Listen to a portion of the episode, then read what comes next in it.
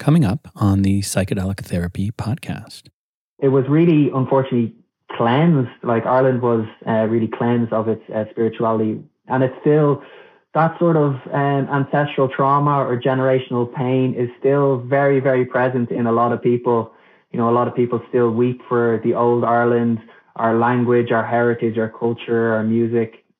Um, however, there is hope. Um, it has been kept uh, alive by significant people in the country through the music and the, and the culture. And now, because of all of these plant medicines coming back into the West for, you know, 30 or 40 years, uh, ayahuasca was first introduced to Ireland 30 years ago, uh, so I'm told. And these sort of plant medicines, I really feel, and these indigenous people from all around the world are showing us how to you know, remember our roots, connect back to our ancestors, connect to the land, connect to the trees, the, the beautiful medicinal plants we have in this country. And they're showing us different ways how to work um, shamanically um, and how to get back into those spaces and hold ceremony and ritual because the line was broken um, all those years ago.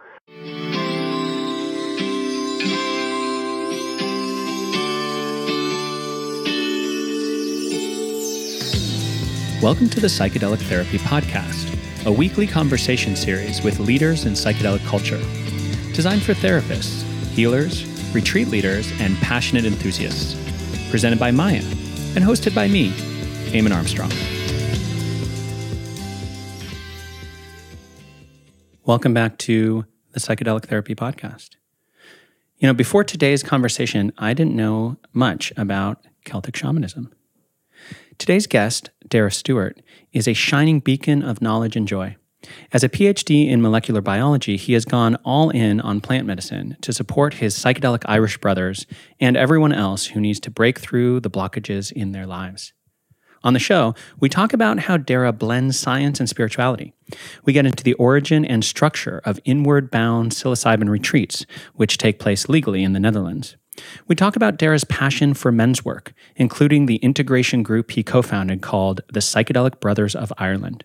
Finally, we get into Celtic shamanism and efforts to heal the broken lineage of Druidic healing. So, without further ado, here is Darragh Stewart.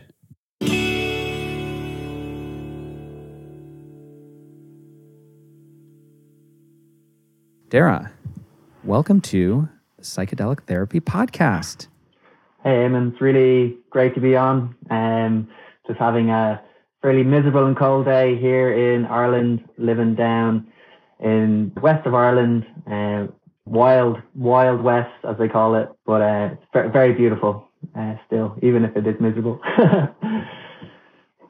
Well, it sounds mystical and romantic. And as a as a man with an Irish name and Irish ancestors, mostly way back, I I definitely feel that there's a certain mysticism on that island that um, I've not yet been, and oh, I'd love to go.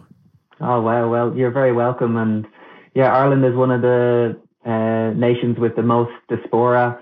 You know, a lot of people emigrated to the United States during the 19th or 18th century uh, due to the famine. So there's a yeah a lot of Irish heritage over in the United States, and yeah, it's it's been amazing the last few years. A lot of people coming back now and finding their roots, especially after um, Obama famously did it um, uh, a good few years ago. Well, you know, for me, actually, my Irish roots come by way of Australia. My father's Australian, and, and his ancestors were were Irish that got sent there as convicts, as far as as far as we know. So, you know, a convict at that stage was probably just anyone who who disagreed with the English. So, strange, strange the histories that bring us to different parts of the world. Yeah, absolutely, and I I definitely love to touch on, you know, the that sort of history and how it's really shaped Irish culture and how there's a resurgence now in Irish people connecting back to their uh, pagan um, past and uh, Celtic spirituality. So I think we'll talk a little bit about that later on. Oh we, oh, we most definitely will, because as we were preparing for this conversation, you brought up this idea of Celtic shamanism. And I was like, oh man, I just personally want to know about that. So we'll we'll make sure that we have time, probably towards the end of the podcast, to get really deep into that. But first of all, let us start at the beginning because, like many people who are in the realm of psychedelic healing, you yourself went through a pretty difficult journey, what might be described as a dark night of the soul, and experienced a lot of the the pain and suffering that many people who come to psychedelic medicine feel. And that was an experience of a breakdown to break through. So, you know, I know a little bit about, about your backstory, but our audience does not yet know about you. So let's talk a little bit about how you came to understand the healing power of plant medicine. Well, it really started in my early 20s. As you mentioned, I did have a, a bit of a dark night of the soul. Um, although reflecting back on it, I had no terminology or language around what was happening until I started to uh, really get immersed in uh, my own psychology and healing. So my background is I am a trained scientist. I have my PhD in plant molecular genetics and I've spent, you know, 10 years studying science with my bachelor, my my PhD, and then I worked uh, full time as a postdoctoral researcher. Um, and in my early twenties, um, kind of three things happened roughly at the same time. I experienced the death of my grandmother. She was the first uh, person to die in my life who I was uh, most closest to. I was in a breakup of a long term relationship and also I was um, undertaking my PhD, so this was quite a stressful time. And these three things happening more or less in the space of a year caused me to spin out into uh, a sort of existential crisis. The death of my grandmother, I didn't know why I was here, what the meaning of life was, how someone you love so much can be all of a sudden gone. I went through a bit of an identity crisis when I broke up with my partner and I was deeply unsatisfied with uh, my life at the time. And then the stress of the PhD caused me um, to spiral into um, phase of depression and kind of high functioning anxiety, unfortunately. Um, so I was really having a bad time um, for pretty much uh, a year. And unfortunately, I started to drink a lot. Like uh, most Irish people, we really self-medicate with alcohol. It's uh, really horribly uh, entrenched in our culture as a, a, form of escapism and, you know, kind of medicating ourselves.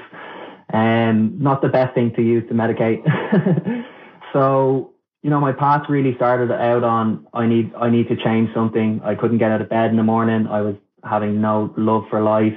I couldn't find the joy. I didn't know where my passions lied. So, you know, I started to look to alternative ways to potentially make my life um, better and to, to heal myself. So I started to meditate. Uh, I started to practice yoga. And at the time, I had chronic injuries in, in both of my hips from uh, sport. And I started to get a lot of um, massage therapy so I got really introduced into this sort of alternate way of life um, through the holistic world. And very quickly, I was introduced to the notion of plant medicine, specifically uh, magic mushrooms, amongst other plant medicines which I've used on my healing journey. And yes, for me, there was really uh, no going back once I opened the Pandora's box of uh, looking within, uh, exploring my consciousness, and then using uh, different plant medicines for um, different ways to improve my life and for my personal healing. And it's really interesting because I, I came across your your podcast because of the interview you did with uh, Bessel van der Kolk. And, you know, as a scientist, uh, being very rational and very logical about uh, the, the spiritual world or the nature of reality, it wasn't until I had a, a Kambo session where I had a huge emotional release uh, from my hips, and I was totally sold on the body having this sort of cellular memory where we uh, hold emotions and experience, you know, disease and discomfort based on not, uh, you know, clear, clearing clearing these out of the body or um, recognizing that we are emotional beings and emotions get trapped in different parts. And if we don't allow them to surface and release, then this is what causes the, the discomfort. So that's also how I, I really um, got introduced to your work, which I'm a big fan of.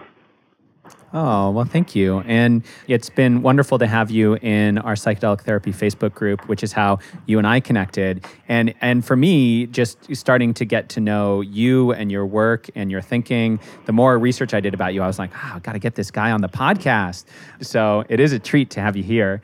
And you you brought up this scientific rational mind, and I'm I'm instantly kind of curious here. When you first were exploring plant medicine, was this after you had gotten your PhD as a plant geneticist?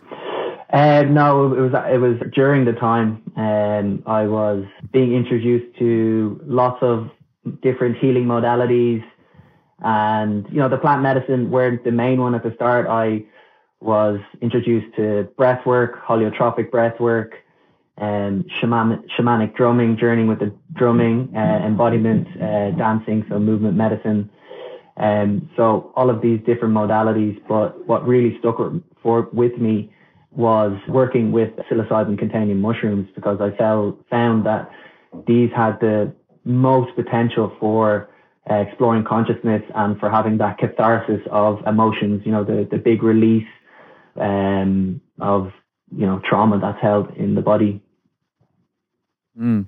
And in your work as a, as a plant as a PhD plant geneticist and retreat psychedelic retreat leader seems like a pretty winning combination from the perspective of that scientific mind. And I can imagine that many of the people who come to you, I know you do men's circles and we'll talk about that. So many also of the of the men who are coming to you who might not be traditionally interested in in kind of movement and releasing in these other ways may be won over by your credentials in understanding the way that plants work. Have you found that to be the case? Well, I think people will resonate with different um, practitioners, you know, and in the the psychedelic sphere, we have you know a lot of people who are really into the spiritual side or the shamanic side, and now we start to have a lot more uh, scientists and psychologists, clinicians coming through who also appeal to a, a different um, a different audience.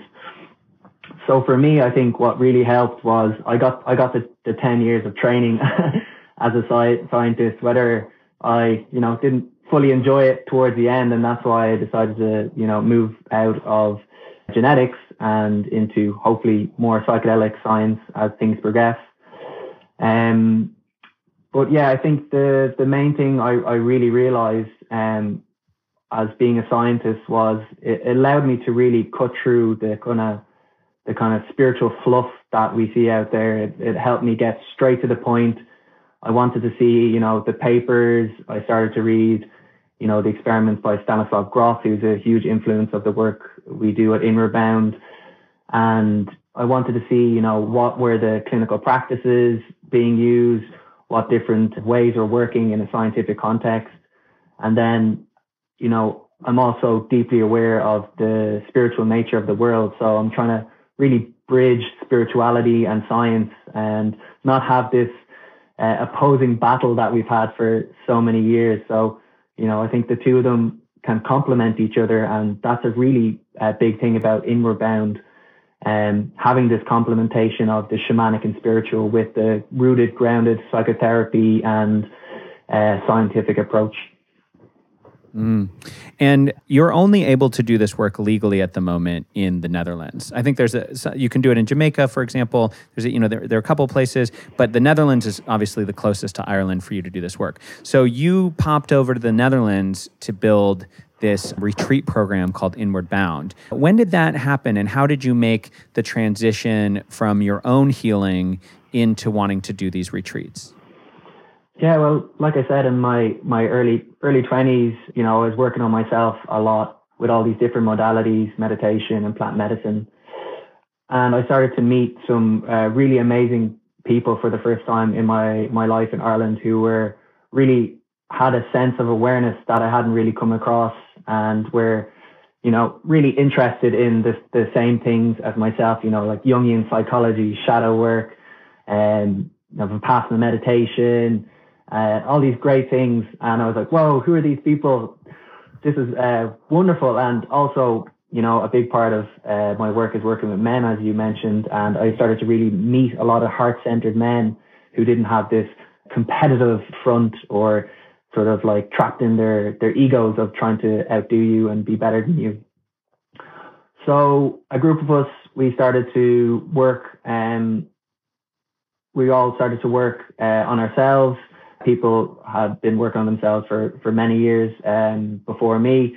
And then it was really about coming together and trying to put together a, a program uh, where we uh, utilize all our strengths and um, where we can um, bring other people in from all across the world and really allow them to journey in a really safe and held space.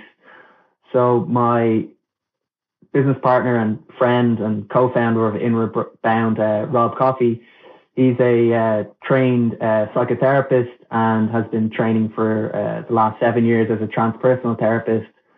He's also he was a uh, professional kayaker and a and outdoor guide. So um, he has a wealth of experience um, working in a, a, shamanic way and also very deeply connected to nature. So Rob did a lot of his training, and I've started doing my training as well at uh, Dundary um, in uh, County Meath, and this is uh, run by one of the main uh, wisdom keepers and elders known as Martin Duffy. Um, so he's really re- bringing this resurgence in Celtic spirituality. So, yeah, two years ago, we really got together. We were out on the land here in Ireland looking at potentially buying a piece of land to call our own. And uh, inward, the idea of Inward Bound was born. So that was nearly two years ago now.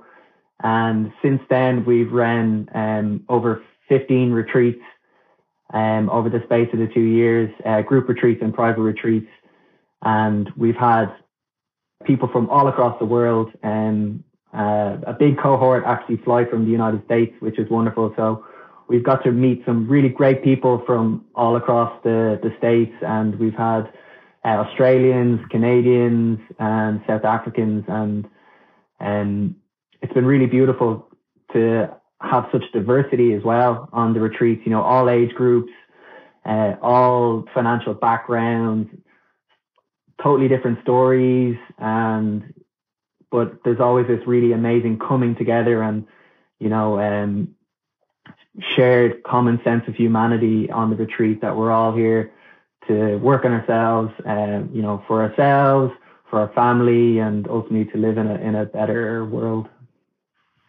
Mm, I love that. I love that. And I understand that the retreats are about five days long. So we're not talking about a single psilocybin session where you go in, you have like a, you know, an eight hour session. This is like a full on container with a group for th- these number of days. What are some of the things that go on during the retreat that actually complement the psychedelic healing itself?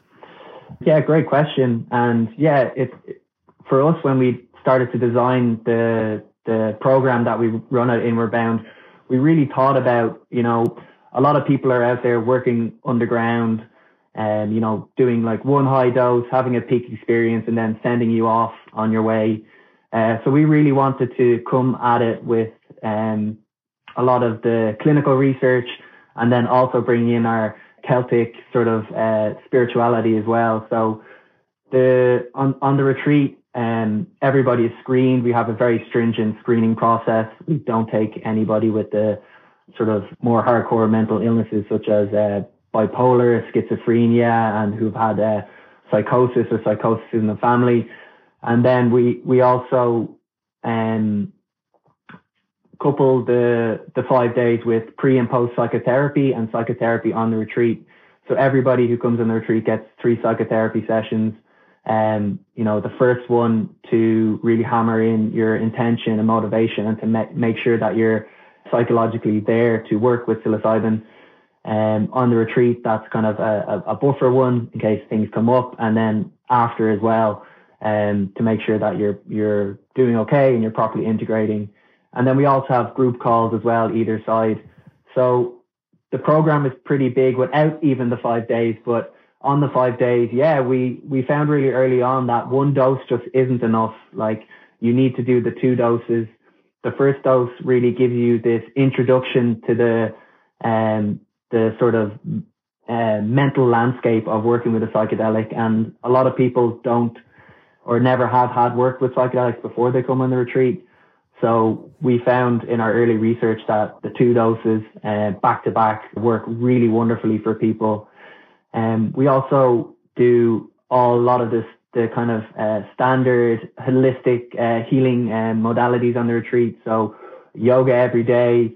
We do sh- uh, shaking. We do uh, ecstatic dance. We do medicine song circles, cacao ceremony uh, nature connection. Um, we have an amazing professional chef who comes on all of our retreats, so everybody gets fed really good, organic, nutritious food. And then, really, for me, the most uh, rich part of the the five days is the sort of group work that we do together. So there's a lot of group circles and sharing circles and helping people go that little bit deeper into their process um, through um, you know questioning. So it's a really packed five days. Um, and there's also a little bit of downtime because, you know, we all need downtime for journaling or contemplating. So, um, yeah, the program's great having this pre and post and then, and then the five days of everybody being together. Well, I mean, with, with the Celtic shamanist aspect and also the men's work, I mean, I'm feeling pretty sold on this retreat. Do you have to come in with a particular malady that you're working? I mean, we're all working on particular things.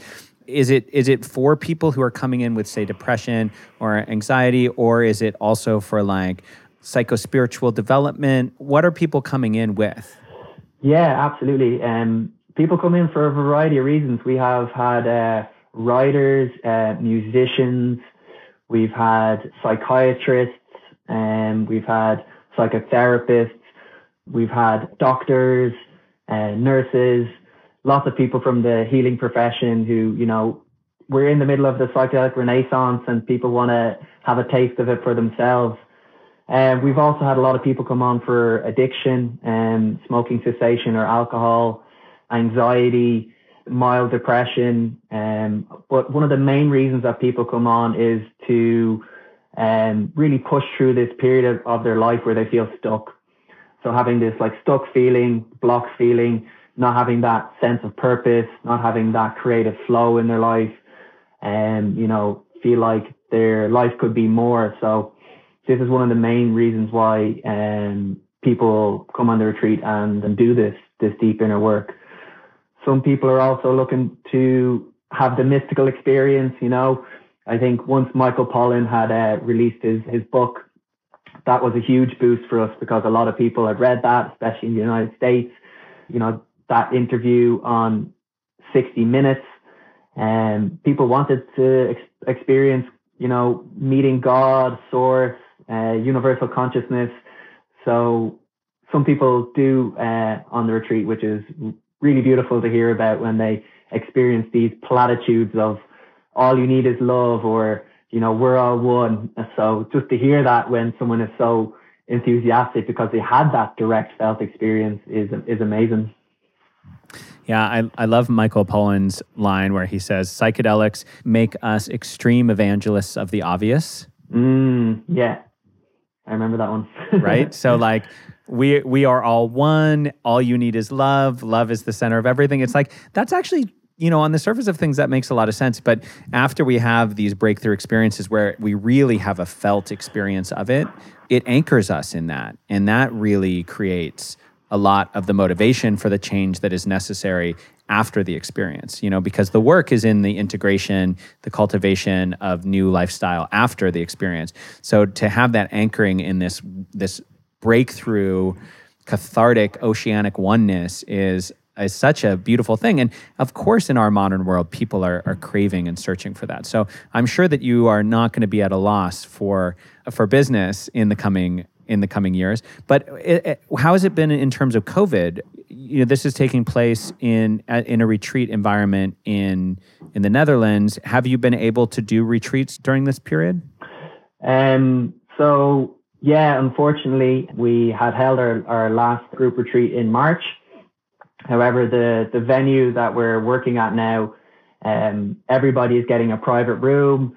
Uh, there's a big open space um, and the dining hall, so we can keep the required uh, COVID regulations that are being applied to the, to the Netherlands.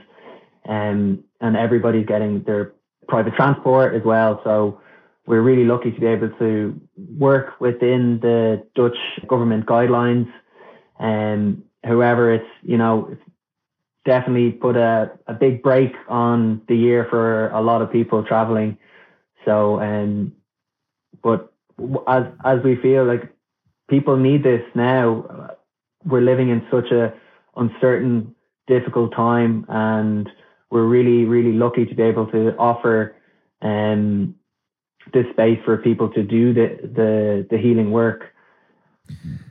I want to talk a bit about men's work. I actually have a bit of a passion for men's work. And a few years ago, I was giving a lot of talks about masculinity through the lens of the mythopoetic men's movement. Uh, I'm a big fan of the book King, Warrior, Magician, Lover, and I love the idea of being able to understand one's masculinity through these archetypes the king, the warrior, the magician, the lover. Because when I grew up, it was that the to be a man was to be the opposite of a woman. So there was a very limited place. And so if a, if a woman could be embodied, then to be a man was to not be embodied. Um, if a woman could be sort of creative and free, if a woman could sing, if a, all of these things to be a man was to be the opposite of that. That was very much how I grew up. And I'm, I'm totally not that. I'm very sort of flamboyant and fluid in, in my life. And then discovering the mythopoetic men's movement and these archetypes was very liberating for me. And I've actually found in my own journey a really nice synergy between what I can explore in the realm of psychedelics and plant medicine and the work that I've done in liberating my masculinity. For example, I had a really profound experience of, of returning the exiled feminine into my being through an ayahuasca ceremony where I got to really, you know, talking about the Jungian archetypes, got to connect with my anima in, in, a, in a medicine realm. So I just wanted to tell you, you know, it's a bit about me, but I wanted Beautiful. to kind of set the table with that. When I think of, and also, you know, with my, my, with my Irish heritage, when I think of like the mysticism with the Celtic shamanism, and then you know, connecting with these deeper ideas of masculinity as a kind of healing, it seems like these retreats that you're doing in the context of a, of a kind of a men's circle could be enormously healing for a, a particular wound in our Western culture and indeed our whole global culture around the, the wounding of, of, of masculinity and the wounding of men that then leads to men wounding others. There's some really important healing happening there. And I imagine that this is one of your one of your big areas of interest with Inward Bound. Oh yes, uh, absolutely. And before Inward Bound was actually uh, born, myself and Rob had set up the Psychedelic Brothers of Ireland, which was a group originally of nearly 20 or 30 men who were coming together to uh, sit in circle and to share their uh, plant medicine and psychedelic experiences. Very quickly, we realized that um, people or men wanted to actually come and sit in circle who hadn't done plant medicine. So the group really just started to expand from from there. I think in in the the psychedelic brothers now we have nearly 800 men um, with varying degrees of you know psychedelic experience, but it started to really um, come into so much more than just psychedelic integration.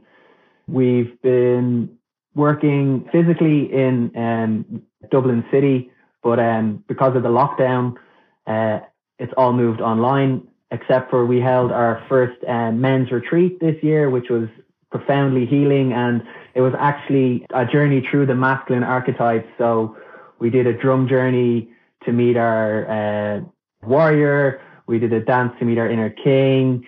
We had a sharing circle on on the lover and sexuality and what that means, and you know, to be a man, to be a sexual man, and we also hold circles in our in in our local uh, woods or forests and um, in forests across Ireland, lighting fires in a in a ritualistic way with intention and we also do lots of drumming and singing and drink cacao as well. So it's been really lovely to see the, the, the, the men respond to the cacao medicine because I feel like the feminine have really owned it. And now myself and Rob have started to introduce it into more and more men and seeing this beautiful heart opening effect that this um, wonderful um, medicine brings.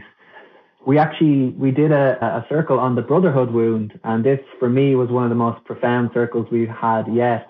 How men were really talking about the the harm they've done to their brothers um, through bullying and putting each other down and physical harm and um, that really men hurt men just as much as they hurt women and, you know, it was a beautiful cathartic experience. We had a lot of rage for the, you know, the father or the brother or the, the friend uh, that came through, a lot of uh, shame and guilt. And it's really amazing as well on, on, on the men's circles. A lot of uh, gay men will come, will come on, on, on the circles or have been coming on the circles. And this gives you a total different perspective as well of uh, what it's like to be a man and grow up with a different sexual orientation. So sitting in these circles, we really learn so much from each other and work through our wounds together and hold each other um, to to do this. So it's been it's been um, amazing deep work. Darragh, I want to acknowledge you in this moment. The the listener can't see you, but you have just such a glorious, joyful smile on your face, and um, the emotional the emotional portal for the king archetype is joy. Embodying that joyfulness is a, is a big part of embodying our king. And I just I just must acknowledge in this moment, feeling that radiating out of you in this conversation, how much joy you have in creating this space for brothers to heal each other. This is big stuff. This is really big stuff. And uh, thank you for just, the affirmation. I'm, well, I'm just I'm just I'm pumped, man. I'm pumped. I want to come. I want to come to I want to come to here. Dublin and connect with my come connect with my Irish roots.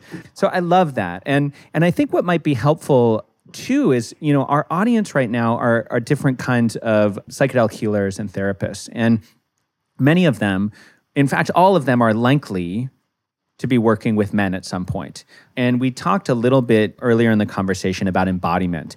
And one of the things that's challenging for men is is is embodiment and and moving our bodies and there's a real rigidity in in our bodies in a lot of senses. So there's there's one aspect is that you you also mentioned you know the rage, um, the pain around you know the father wound, the brother wound. There's a lot of these different aspects that are very common in in men's healing. So I was wondering if we could take a moment in this conversation to think about what some of the things that psychedelic healers should be aware of when they're working with men with these medicines. In your experience doing these men circles, doing these retreats, what are some tips or or or attitudes that you would recommend healers imagine when they're working with men that are going through some of the challenges that you've seen in terms of uh, of typical male wounds? Mm, yeah, really, really great question.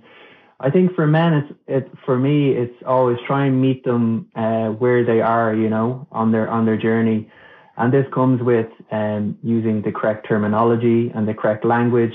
You know, if you if you meet a man who hasn't done any inner work or spiritual development, and you start to come at him with shadow work and archetypes and all this sort of stuff, you're gonna you're gonna lose him at that point.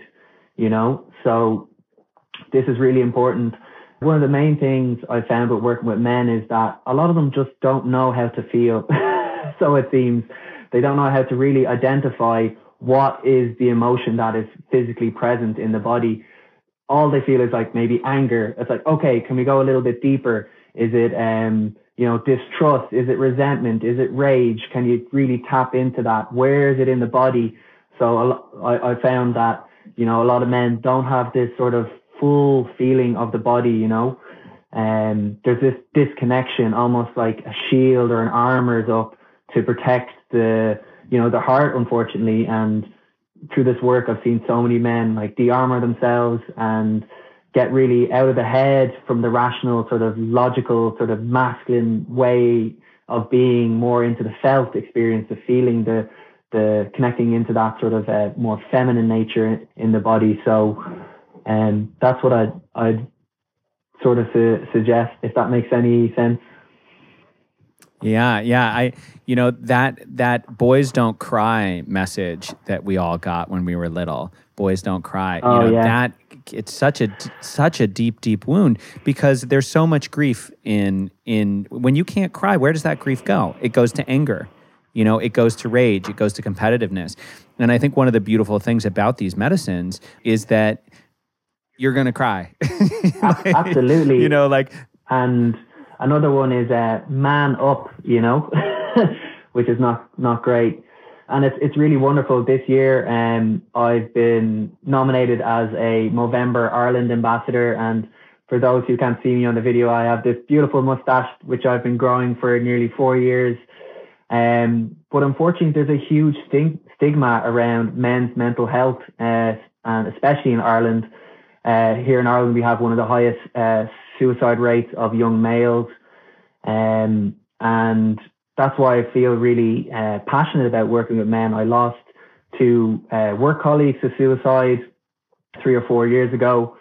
Um, and I've seen many of my male friends suffer because they're afraid to really uh, speak up and speak out their feelings out of this sort of uh, cultural conditioning or societal conditioning we've had of, you know, um, man up or big boys don't cry or stop being a girl or I won't use the profanities.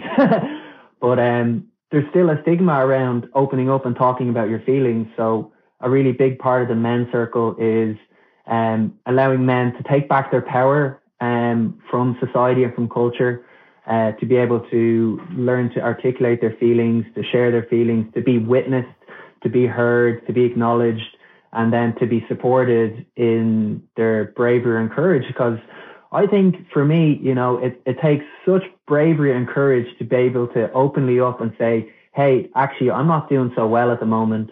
Uh, I need some help and support. I think that is way more manly than uh, toughening up and hiding it away. So, hopefully we we will get there. The women are a little bit ahead of us with, with, with their work. You know, there's lots of sister circles and women's circles and women's events. And now it's wonderful to start to see the the rise of the, the, the conscious masculine or the awakened masculine, which will ultimately be there to to meet the you know divine feminine. And um, so yeah, it's been really beautiful to witness so many men over the last three years have that sort of unfolding and de-armoring and connection back into their heart. And it's been really beautiful. Lots of heart-centered men here in Ireland doing the work, which is great. Oh, I love that. I love that. And you know, I think that some of the some of the medicine work can actually bring in some of these more macho men because it is challenging and it is kind of scary. Um, and so it's like, oh, I'm going to sit in ayahuasca and I'm going to do this, you know, and then they can find their softness in that moment. But perhaps they're brought to that space because it's a challenge that can activate that kind of masculine sort of overcoming. Um, oh, absolutely. Uh, a fellow who's been on the podcast, uh, Jesse Gould, does the um, Heroic Hearts Project, which is bringing uh, veterans to ayahuasca ceremonies. And I think for a lot of people who were in that environment of, you know, in a military environment, that that sitting in a plant medicine ceremony that has, you know, it's a formidable experience that that can actually bring them to a place that maybe they wouldn't be able to get to in talk therapy or they wouldn't be able to get to in, in terms of opening up just because they're you know they're so stuck in a, in a masculine paradigm. But once you're there with the medicine you know and ayahuasca is, is my my personal close medicine but ayahuasca and and mushroom psilocybin both have uh, a spirit to them. They have they both have energies that you interact with. Once you get there you can be the biggest tough guy in the world and you will have to soften because it just knocks you out of that default mode that you've been conditioned to think that you need to be this way and you just you get to melt. And i'm so happy we have these medicines and that they're coming online more and more because the world needs it and men need it and the world needs men who have gone through this work. And you know i feel a little gushy because i'm very excited about the work you're doing but i am. I'm really excited about the work you're doing. I'm really grateful and i and i love what you're sharing here for our audience today as well. Absolutely. Thank you. And yeah, to note, you know, like peyote and San Pedro as well. These are medicines of the heart, and they, you know, they check your ego for you and really drop you into that space of self-love and compassion and loving kindness. And no matter what background you are, or if you're stuck in the, the masculine paradigm, yeah, I really love how the psychedelic medicines can and plant medicines can really just strip away those layers and connect you straight back into your authentic self, your infinite um, love capacity, you know, this unconditional love that a lot of people don't have for themselves. And then once they do these plant medicines, they start to tap back into that space um, of unconditional love for themselves. And when that happens, I feel that's a pivotal moment for people. Once um, you really connect into that, then it just exudes out to all those around you. And you know, I'm I'm uh, a passionate meditator and uh, I love Buddhist philosophy. So I find that those tools are really great to to be aware of when you access the the psychedelic spaces of connecting back to your self compassion and Kristin Neff, an amazing woman as well. She um, talks a lot about that in her in her book. Because like once you have uh, self compassion for yourself, then it's really easy to have compassion for uh, all other people. Mm, I love that. And yeah, I, I, I, remember reading that you'd done Vipassana. You'd also done another um, 10 day in a Tibetan tradition in India as well. You've, you've done quite a lot of work, my friend. You've got, you've polished, you've polished a lot to come here and, and be serving others in the way that you are. And, and I, I see that in you. I, I really do. And let's talk about Celtic shamanism. You teased this on the message back we were having, and I wasn't aware that there, I mean, I was aware of like there's a lot of mysticism coming out of Ireland, but I, I wasn't aware that they were actually shamanic practices. And what you'd mentioned to me then as we were messaging was that these are being rediscovered. And I'm curious if you if you have some juicy stuff to share with us about what you've been learning about about this this kind of this shamanism that I have hitherto been unaware of. Yeah, wonderful. Well, we're like we're in a really exciting time, and yeah, where do I really start on this? There's there's so much, but um, you know, ultimately Ireland, we used to have a really strong um spiritual and um potentially shamanic culture to use that word. It's not the right word. It, it would have been druidic um, from from the the celts. So we had a, a strong sense of our um, spiritual nature um, and this is really seen through the sacred sites and the stone carvings we have here in Ireland and you know some of the the the artifacts that have, been found over the years. Here in Ireland we have so many sacred sites uh, across the country and one of the most famous is Newgrange in um, the Boyne Valley where there's uh, really a plethora of sacred sites and this is older than the pyramids. So this this is actually coming up to um, it's alignment. So on the winter solstice, the, win- the winter sun shines in through a designated roof box and illuminates the chamber. So the whole chamber uh, lights up um, co- from complete darkness. And this, you know, these sort of marked points of the year were very um, important to my Celtic ancestors. So we have a lot of Celtic feast days, which have started to become a lot more popular in the last few years and we're actually coming up to Samhain on the weekend, which is also known as Halloween.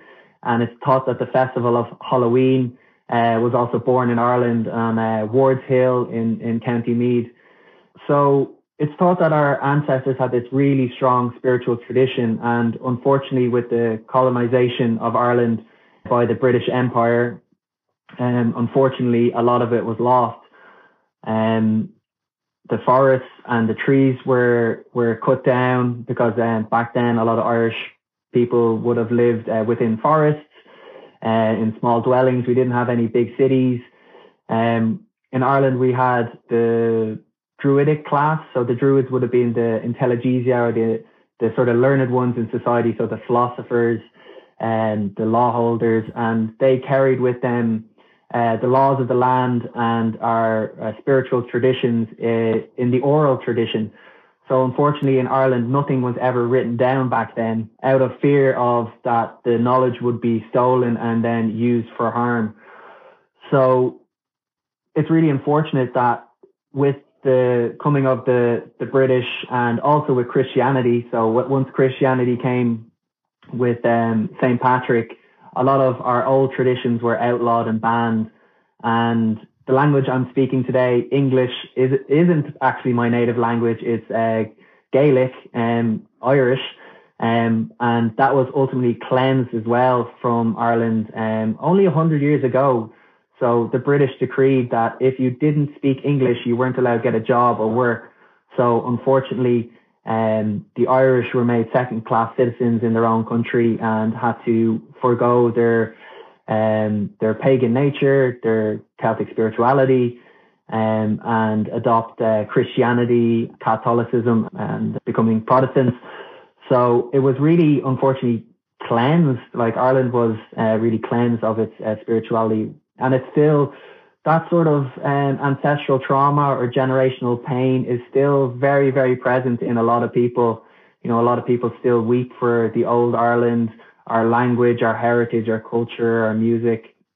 Um, however, there is hope. Um, it has been uh, kept uh, alive by significant people in the country through the music and the, and the culture. And now, because of all of these plant medicines coming back into the West for, you know, 30 or 40 years. Uh, ayahuasca was first introduced to Ireland 30 years ago, uh, so I'm told. And these sort of plant medicines, I really feel, and these indigenous people from all around the world are showing us how to, you know, remember our roots, connect back to our ancestors, connect to the land, connect to the trees, the, the beautiful medicinal plants we have in this country. And they're showing us different ways how to work um, shamanically, um, and how to get back into those spaces and hold ceremony and ritual. Uh, and there's huge influences from South America, from the Native Americans, from the Wixárika in Mexico.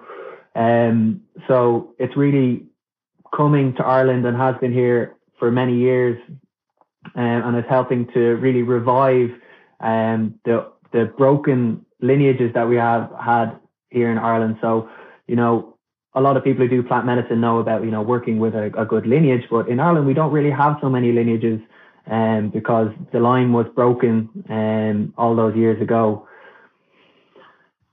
You had mentioned someone at the beginning of the podcast, Martin Duffy. Duffy, yeah. So yeah, Mar- Mar- Duffy. Yeah, Martin Duffy's been working in, in Ireland for oh god, I don't know how many years, and he um, runs a variety of courses on transpersonal therapy and shamanic practices. So he has a shamanic practitioner's course where he blends different modalities of um, world uh, shamanic practices, and he started to form, um, you know, our own Celtic practices, which have been there. You know, like I said earlier, we have we have Celtic calendar still, where we have the different holidays such as Bealtaine, and Luna Samhain. So we we we still have um, an idea of our connection to nature. The months of the years used to be um, the sacred trees here in Ireland. So each uh, month has a sacred tree, which stands for, you know, um, a variety of reasons. Like I'm born in June, which is the oak tree, and the oak tree is known for nobility, for strength, um, for you know unwavering when in in times of, of challenge and amongst other things. It's actually funny as well because my name Darragh uh, in Irish is actually Dira, which is oak tree. So I, I still oh, need to, nice. I, I, still need to ask my parents if that was a coincidence. But I've I've a very I've a very strong resonance with with the oak tree, and I have dieted with um the oak tree and entered into these sort of psychedelic spaces like people would do in uh, South America with Naya Rao or Bobinsana or the different uh, the different plants to try and really uh, connect to the spirit of my land and my ancestors and my indigenous um, my indigenous plants, if that makes um, sense. That I I love that. I had no idea you could diet with oak, and of course you can. Um, I like the idea that ayahuasca is a plant that teaches you to listen to all the other plants. I, I heard that recently, and I was like, oh, that really does make a lot of sense. Darragh, this has been just such an exciting conversation, and I want to go to one of your retreats now. I feel ah, very, wonderful. I feel very called. I feel very called. Um, do you do retreats that? I know that you do the men's circles. You also do retreats that are a full like men's retreat as well with the psychedelic medicine in the Netherlands. Is that the case as well? Um, so we have we haven't done uh, a men's retreat with just psychedelic medicine. We've um, this year we've because of the uh, coronavirus we've branched out into running uh, psychedelic free or substance free events here in Ireland. So we've run uh, some retreats on the autumn equinox, uh, Lunasa, which is the time of the harvest. Uh, and we had our, our men's retreat there recently, uh, which was supposed to be on earlier in the year, but got postponed. So the, the psilocybin retreats we do are only in the Netherlands. And um, to be honest, I'm really hoping that you guys decriminalize psilocybin more. There's more research. So eventually um, I'll have my own retreat centre here in Ireland where we can welcome people from all around the world to work with our indigenous medicine, which is uh, the Liberty Cap or Psilocybe semilanceata, um, the psilocybin mushroom, which is in absolute abundance this year in Ireland. It has definitely responded to the global crisis and there is uh, these little fellas popping up everywhere and people are out uh, picking them I, love it. Oh, I love it so much. That was one one one point I really wanted to make was that um, the psilocybin mushroom it grows all across Ireland at this time of year, and ultimately that is our indigenous plant medicine here in Ireland. You know, people go abroad to do ayahuasca, to do peyote, to do ibogaine, but right here in Ireland, we have our own psychedelic medicine growing up out of the ground, and it's unfortunately illegal. So I really hope that there comes a time when this uh, medicine is uh, seen as sacred and that practitioners can work with it, such as myself, without being um, sort of demonized or put in a criminal justice system or something. Um, so that's it, it, It's really unfortunate we can't work with it here uh, because it's illegal. But many people are working underground with it personally and maybe in groups. Um, and you know, a big part of my work is running these magic of mushroom seminars to try and really promote the science and um, to reduce the stigma and then to also really work on harm reduction and safety because I feel like psychedelics get a real bad press because uh, people mix them at parties and festivals. So if these medicines I feel are approached with proper respect, caution, acknowledgement and care, uh, this will help reduce, you know, these sort of classic bad trips for people uh, who always throw that against you when you talk about psychedelics as a reason not to legalize them. So yeah, that's been a really big part of my work in the, the last year is to start to lay the foundations for decriminalization of plant medicines in Ireland. And hopefully someday, yeah, I can have you over to the our retreat center to do a super high dose of psilocybin for your own inner healing. Well, I am a yes. So I'll just say that. um, and you know, the CEO of Maya, which is the company that I work for that that that presents the psychedelic therapy podcast, was actually part of the decrim movement in Denver, and he's very ah, passionate about that. So I'll yeah, I'll connect you all. I, I bet he's got some resources to help with that that decrim movement. Great, and it's it's the same with Inwardbound. It's it's such an amazing platform. And um, we're teaming up now with one of the leading universities in Ireland to um, start to gather more psychological data so that we can create a proposal to the government to say like look here's the science. We're, we're scientists. We're not some hippies you know? So we've got clinical uh, clinical psychologists on board to help with the research we're doing with Inwardbound and hopefully we can put something together to the Irish government in, in the next few years to really show that um, psilocybin shouldn't be Schedule A or Schedule 1, as I think you guys have in the States, and that there is massive uh, potential healing for a lot of variety of uh, conditions. Mm. Oh, I love it. And there's so much overlap in the work that we're doing and what you're doing. So this is the beginning of many conversations, I'm sure. Um, and I've been just delighted this whole. to be honest with you, man, I've just really like loved just your smile and your attitude and what you're giving to the world. We're almost at the end, and we typically end the psychedelic therapy podcast with giving you a moment here to speak directly to the healers, the therapists, the people who are doing this work above ground or below, the people who are who are carrying this torch, just to speak directly to your cohort of healers who are working with these different medicines around the world. What would you like to say? What would I like to say? Great question. I think if you've got the call to really work on yourself, um, follow that and just know that the work you do on yourself will benefit everybody else in the world and that hopefully we can you know, in this time of crisis and uh, global crisis as well with the environment, that we can continue to work together and to really change the the way mental health is looked at and to change how we're treating the planet to really support one another in um, this this time of change Thank you, Darragh. Um, and thank you for coming on the show. And thanks for, I'm so happy you popped up on my radar through the Psychedelic Therapy Facebook group. It really has just been a delight to connect with you here and and have so much overlap in our in our mutual interest in men's work and psychedelic healing. And I love that you're a PhD plant geneticist as well. I mean, yeah, really got a lot going on. And yeah, and, I didn't know at the time why I was doing it. I just love science, but um, yeah, I had that connection to the plants very early on, and they, I think I think, you know, I like to think I'm doing work on myself, but maybe the plants are doing the work on me. oh, they they are. They cert- I mean, the plants definitely do work on me. I'll tell you what. I show up all sluggish and confused, and I come out like, yeah, it's something. I feel like I just just all kind of moved out, and and then of course we do the work.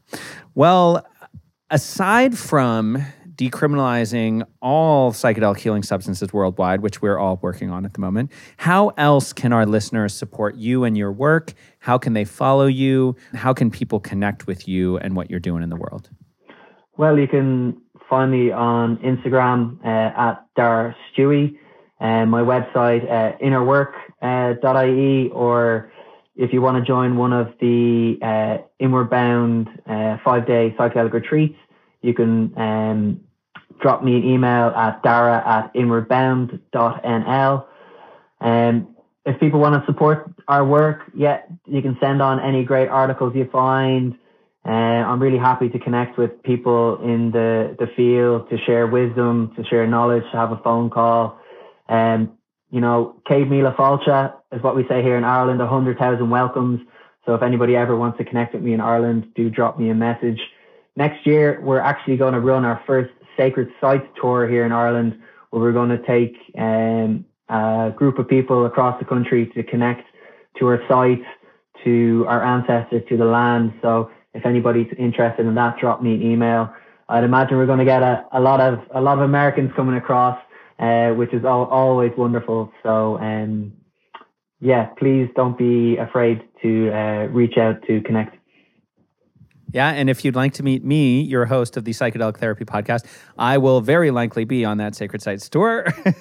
oh, wonderful! Because I would like to connect with my lineage, and yeah, I I love the work you're doing. I'm grateful for your time, and um, yeah, we're definitely going to stay connected. And I'm interested in in touching base with you as as Decrim rolls around the world and see what you end up building there in Ireland, because those little mushroom helpers popping up all over those sacred sites do sound like they carry a lot of magic. So so I would love to see you have the ability to legally be able to create a healing container out of, out of all of that magic. Yeah, absolutely. And if maybe Tim Ferriss has listened to this, if you want to buy me a retreat center here in Ireland or, you know, fund a retreat center for us, I'd love that. Yeah, I know. It's like Tim, Tim's Tim's the guy now where you're just like Tim, I've got something cool. I got something cool. Um, and he's been a, he's been so great for this field, and also you know for me as a podcaster, he's shining a wonderful light. So yeah, shout out to Tim. And shout out to all of you listening who are in this realm, in this work, helping out people. It really is, if there's a way to really move the needle on the trauma that shudders through the world, it is through these sacred medicines. I have no doubt. It's why I'm doing the work I'm doing.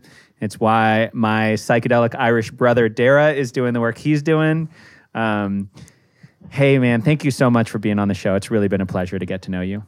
Yeah, likewise. Thanks. I love your enthusiasm and your your passion for this field as well. Like, and it's really lovely to meet you know another another man is doing the work, and you know I, I feel that the the days of the lone wolf are over.